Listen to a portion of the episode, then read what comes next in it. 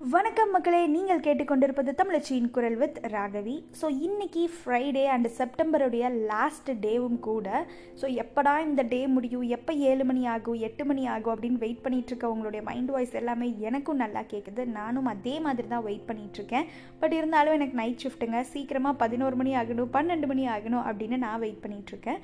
நிறையா பேர் நாளைக்கு வீக்கெண்ட்ஸ்க்கு நிறையா பிளானோட ஹாப்பியாக எக்ஸைட்மெண்ட்டோட வெயிட் பண்ணிட்டு இருப்பீங்க. இன்னும் சில பேர் நல்லா சாப்பிட்டு தூங்கணும் அவ்வளோதான் அப்படிங்கிற மாதிரி யோசிச்சுட்டு இருப்பீங்க எதுவாக இருந்தாலும் சரி wishing you a happy weekend so இந்த பாட்காஸ்ட் எதை பற்றின விஷயம் அப்படின்னா வந்து பேக் ஸ்டாபிங் அப்படின்னு சொல்லலாம் இல்லை துரோகம் அப்படின்னு சொல்லலாம்.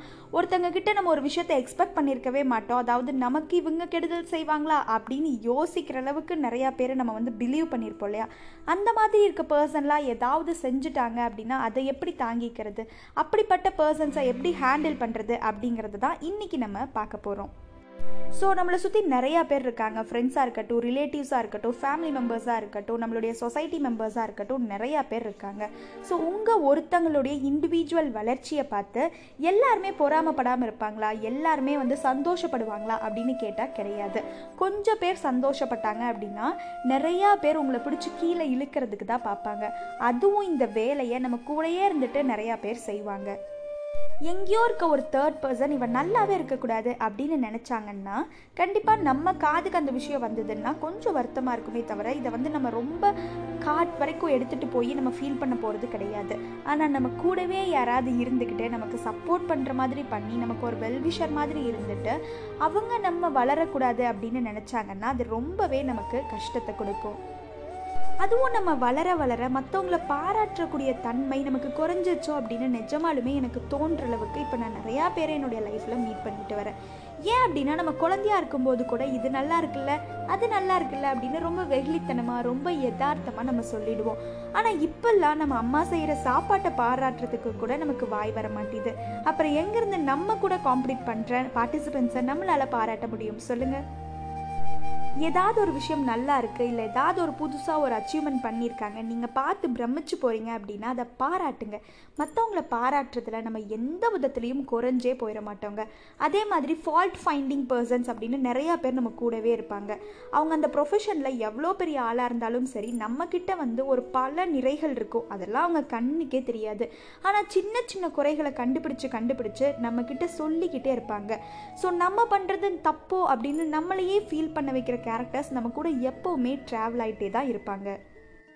ஆனால் ஒரு விஷயத்த யோசிச்சு பாருங்களேன். உங்களுடைய லைஃப்பை பற்றி யாருக்கு தெரியும்? உங்களுடைய வீட்டில் என்ன நடக்குது? உங்களுடைய ஃபேமிலி பேக்ரவுண்ட் என்ன? உங்களுடைய ஃபேமிலி சரௌண்டிங் என்ன? உங்கள் பில்லெல்லாம் யார் கட்டுறா? உங்களுக்கு யார் சாப்பாடு போடுறா? இல்லை நீங்கள் தான் குடும்பத்துக்கே சாப்பாடு போடுறீங்களா? அப்படிங்கிறதெல்லாம் உங்களுக்கு மட்டும்தான் தெரியுமே தவிர நம்மளை சுற்றி இருக்க யாருக்குமே நம்மளை பற்றி முழுசாக தெரியாது.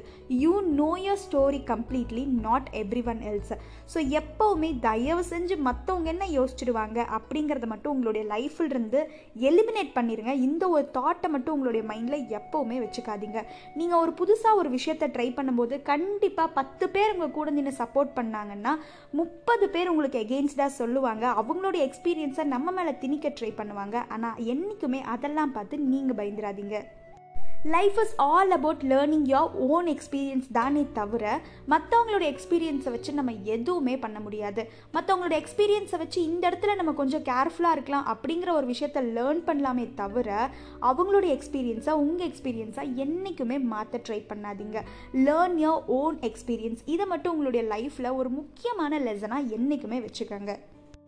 ஸோ கண்டிப்பாக நம்மளுடைய லைஃப்பில் நிறையா விதமான பீப்புள்ஸ் இருப்பாங்க. நம்ம கூடவே இருந்து நமக்கு துரோகத்தை நினைப்பாங்க.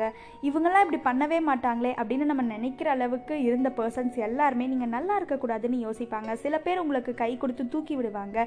நம்ம எக்ஸ்பெக்ட் பண்ணாத நேரத்தில் எக்ஸ்பெக்ட் பண்ணாத பீப்புள்ஸ் நமக்கு ஹெல்ப் பண்ணுவாங்க. இந்த மாதிரி எத்தனையோ விதமான பீப்புள்ஸ் இருக்காங்க. ஸோ ஒவ்வொருத்தங்களுக்காக நீங்கள் வாழ்க்கையை வாழ ஆரம்பிச்சிங்க அப்படின்னா you can not live your life so live your life for yourself not for others மற்றவங்க என்னமோ சொல்லட்டும் உங்களுடைய லைஃப்பை நீங்கள் வாழ்ந்து இருக்கீங்களா அப்படிங்கிறத பாருங்கள் தூங்க போகும்போது நிம்மதியாக ஒரு சாட்டிஸ்ஃபிகேஷனோட தூங்க போவீங்களா அப்படிங்கிறதையும் நீங்கள் பாருங்கள் so learn your own experience இந்த பேக் ஸ்டாப் பண்ணுறவங்களெல்லாம் கொஞ்சம் உங்களுடைய லைஃப்லேருந்து இக்னோர் பண்ணிவிட்டு உங்களுடைய லைஃப் ஃபோக்கஸ் என்ன உங்களுடைய ப்ரையாரிட்டி என்ன உங்களுடைய ஸ்டோரி என்ன அப்படிங்கிறதெல்லாம் உங்களுக்கு தானே தெரியும். So learn your own experience make everything prioritise what you want in your life stay happy and be happy